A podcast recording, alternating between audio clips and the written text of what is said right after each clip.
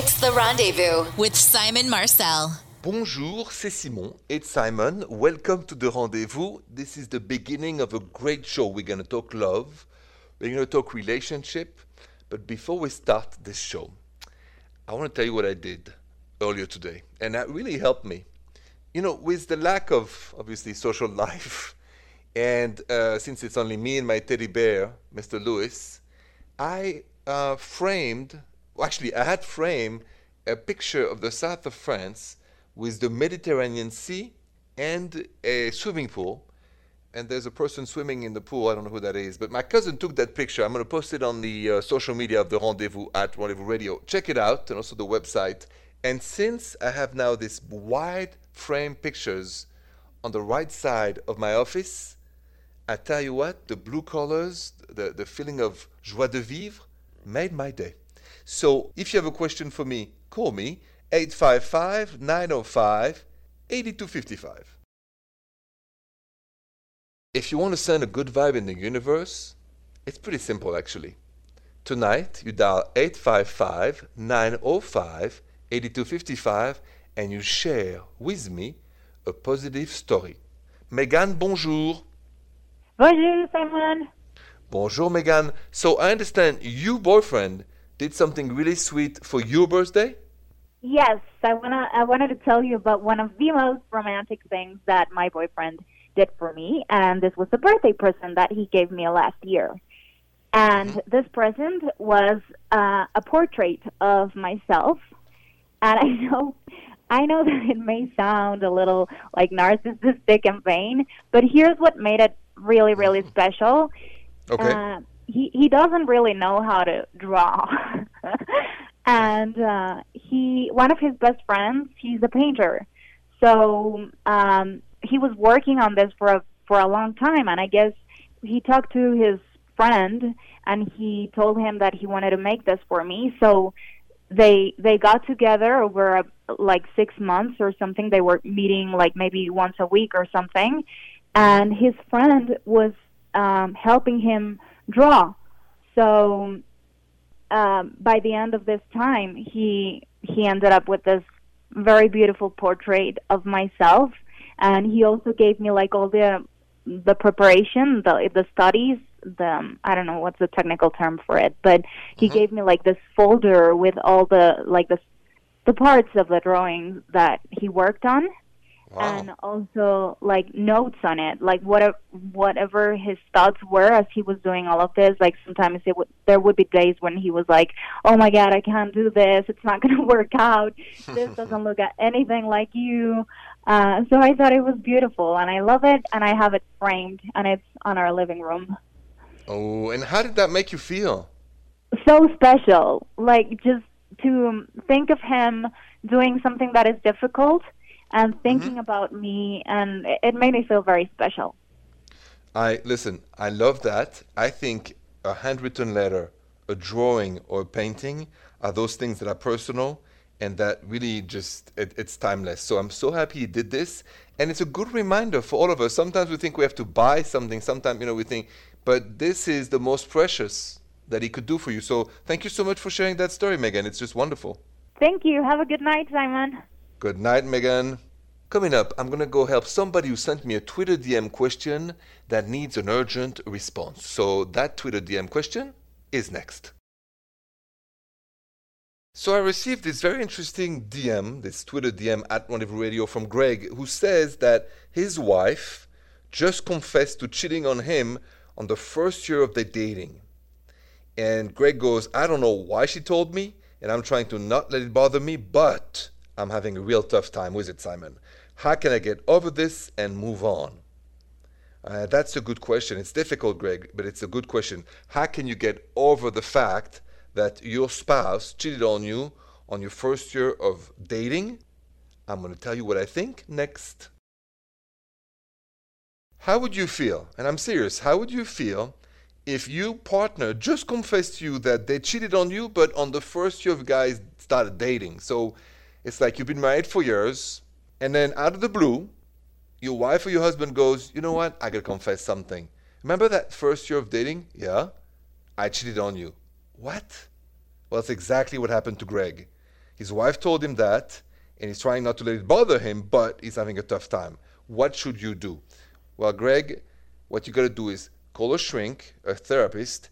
You need to understand why your wife told you that right now. It's very passive aggressive.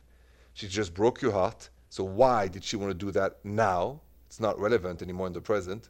And now, too, if for you to detox and forgive her, you need to really explore in your heart, in your soul, and in your subconscious, you know, how much poison there is from that information. So you can't do it alone. Do it as a good shrink and express how upset and sad and disappointed you are. And I understand you, and I'm sorry that happened. If you have any other questions, 855 905 8255. Look at the window. It's dark out now, right? Yes, dark where I'm at, dark where you are. It's nighttime. But I need a little light. So if you want to share a romantic story, now is the time. 855 905 8255. Bonjour, Drew. Bonjour, Simon. So uh, I understand you are a lucky woman because you have a very romantic, thoughtful boyfriend. Why? What is he doing I for you? do. He is so thoughtful. Um, I have just a little story about a date that we had a while back. Um, he's a Mm-hmm. chef, and he needed to stop by the restaurant for something on our day off. And I wasn't upset about that, but um, I sat at the bar having a glass of wine while he was in the back doing, you know, whatever his chefs do. And then we left, and we end up driving out into the mountains and not knowing I didn't know that dinner was in the car. Um, it was in the trunk. We get up on top of this mountain, and he had blankets and pillows and wine, and he had picked up food from the restaurant. Apparently, that's why we were really there. And we had this a most amazing picnic under the stars. I was totally shocked, and this wasn't an engagement or a proposal. This was just a normal date night. Wow. he goes he goes all out like that always. I'm lucky, very romantic. I, I just got two questions. What was in the picnic? Any little dish that you still remember? Anything really good and tasty? Oh yes, It- was fettuccine alfredo, which is not ideal for a picnic, but it's my favorite. So it was perfect. you know, garlic bread, um, small salads. Everything was kind of in to-go boxes, so we didn't have to worry about you know real dishes or anything like Yep. that. Brought silverware, everything. Wow, wow, wow. And how did that make you feel? Amazing. Amazing that I never dropped a hint that I would like that. I didn't even know that I would like that, you know, or that it, it was possible that someone would plan something so special just for me. It was, it was amazing. Wow, wow, wow. Listen, thank you so much for sharing that story. You know, in the kind of the crazy world we live in, every time I hear a story like this, it makes me smile and I have a better evening. So thank you so much, Drew, for, for sharing that romantic story. I'm, I'm happy you have a man like this. Absolutely. Thank you for calling and have a good night, Drew. Good night, Simon. Hmm. This is an interesting Facebook message I just got at the Rendezvous show. Somebody needs my help regarding an important online dating question. So I'm going to go help her next. Stay with me. Her Facebook message is next. So this is a very interesting question I got at the Rendezvous show, uh, my Facebook message. Um, Betty goes, Simon, I've been talking to this man that I met on Bumble since quarantine started. And I really feel like I'm falling in love with him. But all my friends tell me this is not real love, not true love, because we haven't met yet in person. And my question for you is Is it possible to fall in love without meeting in person? Great question. Is it possible to fall in love without meeting in person? I'm going to answer you, Betty, next. Question for you. Say that you've uh, been online dating with somebody for the last couple of months and you feel you're falling in love. Do you think it could be true love, real love, if you have not met the person yet? Because Betty goes, That's what I'm feeling. Met this guy online on Bumble and I feel like I'm falling in love with him. Is it possible to fall in love with somebody that you've never met? My answer is yes, it is possible to fall in love.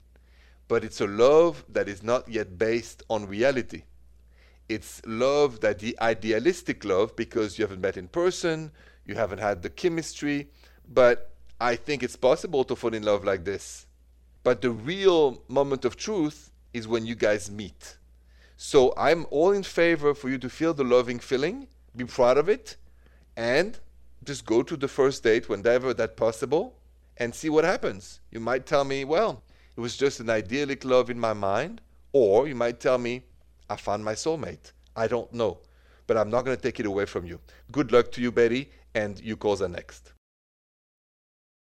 Any questions about your relationship? 855 905 8255. Bonjour, Claire. Bonjour, Simon. So, uh, how can I help you and your husband? What's going on between the two of you? So, um, me and my husband have been married 10 years. And um, in the beginning of our relationship, we had a lot of ooh la la chemistry. Uh, yep. And now we don't at all. And I am wondering if this is normal. Is this like a sign for, you know, like, is this something I should be worried about? So, before I answer, when you say it slowed down, are we talking about like how often do you have ooh la la with your husband? Like we haven't had ooh la la in a year. Okay. And is that because he doesn't wish to ooh la la with you, or you don't wish to ooh la la with him, or you guys have lost total chemistry? Um, he doesn't seem to want to, and I've just been okay with it. But don't I you don't... miss the intimacy and the romance? I did initially, but now I'm just wondering if this is just normal, like if it just plateaus over time, like when you become well, family. It, it, doesn't have to. The thing is, when there is uh, a lack of ulala, there's usually a lack of romance. Do you find he's not romantic with you anymore? Yeah, he's not romantic at all. Here you go. Because you see, the ulala is the consequences of romance. Uh, you know, if you feel romanced, you feel desired, you feel admired, you feel wanted, it creates in you also the desire to, you know, uh, have ulala with your man and, and, and have this unique bonding experience. But here's the thing you have one life, Claire. How old are you? I'm 32. Okay. Claire, do you see yourself for another 50 years of no intimacy and romance whatsoever? No ulala. Could you be okay with that? I think I could be. Well, then listen, if that's good for you and your intuition goes it's okay, and you can just be roommate with your husband and never be touched again, who am I to tell you what to do? If you're okay with it, I'm okay with it, Claire, okay? Because I'm attached to him and I love him and I don't want to lose him. So I don't know. Let me, how do you no, keep no. the spark? Oh, okay. So before we talk about how do we keep the spark, you and him need to figure out what went from great chemistry to no chemistry. What is the unspoken? And those questions needs to be addressed together and share the answers, not in an accusation mode, but in an explanation mode, okay? That's good advice. So I'll let you decide what's good for you. Thank you for calling and have a good night. Thank you, Simon. I'm kind of, you know, flabbergasted. I mean, I, I, I got to ask you this. Would you be okay to kind of sign up on the idea that if you're married to somebody, after a while you'll never have any more romance and ulala with that person forever? We gotta talk about that next. I mean, maybe I live in a world I don't understand, but would you be okay signing up to be married with somebody and then after a few years of really good chemistry, like my last caller Claire, it fades away to zero. And then you would say, okay, it's my best friend, like my roommate, so that's okay. No more ulala for the rest of my life. Nobody will ever touch me for the rest of my life. Nobody will ever caress me. Nobody will ever romance me. Nothing. Makes me mad because, I mean, the point of being alive is to move. The point of being alive is joie de vivre is to be on fire. The point of being alive is to make love. And if you don't make love and you don't allow the person you're married to, Houston, we have a problem. You want to know what can happen if you think you can stop ulalaing with the person you're married to? Stay with me. I'm going to tell you exactly what's going to happen next. Just tell me, raise your hand, just say yes in your car or at home if somebody would tell you, listen, I love you forever, but you know what? We're going to be married, and after a few years, we're just going to be roommate. What do you mean? we're never, never gonna ooh la la again. Never, never. Not once, not once. But we're gonna be great roommates and great friends. But we will never kiss, we'll never caress, we'll never be intimate, never romantic. We'll be best friends. Who would say yes to this? I'm gonna put that on my social media. Please go vote at Whatever Radio. Would you be okay staying with your spouse if you knew you would never have ooh la la ever again? Because in my mind, life is about also ooh la la and romance, kissing and everything else, caressing. I could not imagine a life and say yes to somebody and then say, okay, I'll settle down, never ooh la la ever again. We'll see what you think on my social media at Rendezvous Radio. Go vote, please. Maybe I'm just going crazy. You calls are next 855 905 8255. If you have a question for me, dial 855 905 8255. Bonjour, Nora. Bonjour, Simon. Bonjour, Nora. So I understand you have a question for me about online dating. What's going on? Yes. Um, well, you know, I, I made my profile uh, not too long ago, maybe like a few weeks ago, and um, and um, I describe myself pretty well, but it seems like I just keep getting the wrong type of person, um, you know, responding to my profile. Um, I don't know. Maybe I seem too available. I'm not sure what's going on. Maybe you can help me out. Well, um, I don't know your profile, but um, are the pictures? What are the pictures like? Because guys look at pictures. Number one, number one, the reaction is what kind of pictures you have on. Well, I do have a couple pictures. You know, just like face pictures, um, from the waist up pictures, pictures of, um, you know, just me hanging out by myself in the mirror, things of that sort. Not really too much like outdoor activity or anything like that. I see. But not too risky, not too ooh la la pictures. No, no, no, not too risky. Okay, good, good. All right, and so what's the answers you're getting? Are guys just too direct, too blunt? Too, what is it? I think it's just too direct. They don't want to have like a, a a conversation and get to know me. They just say, you know, um, can I? I want to meet you as soon as possible, and I think that's kind of scary. So yeah, especially these days.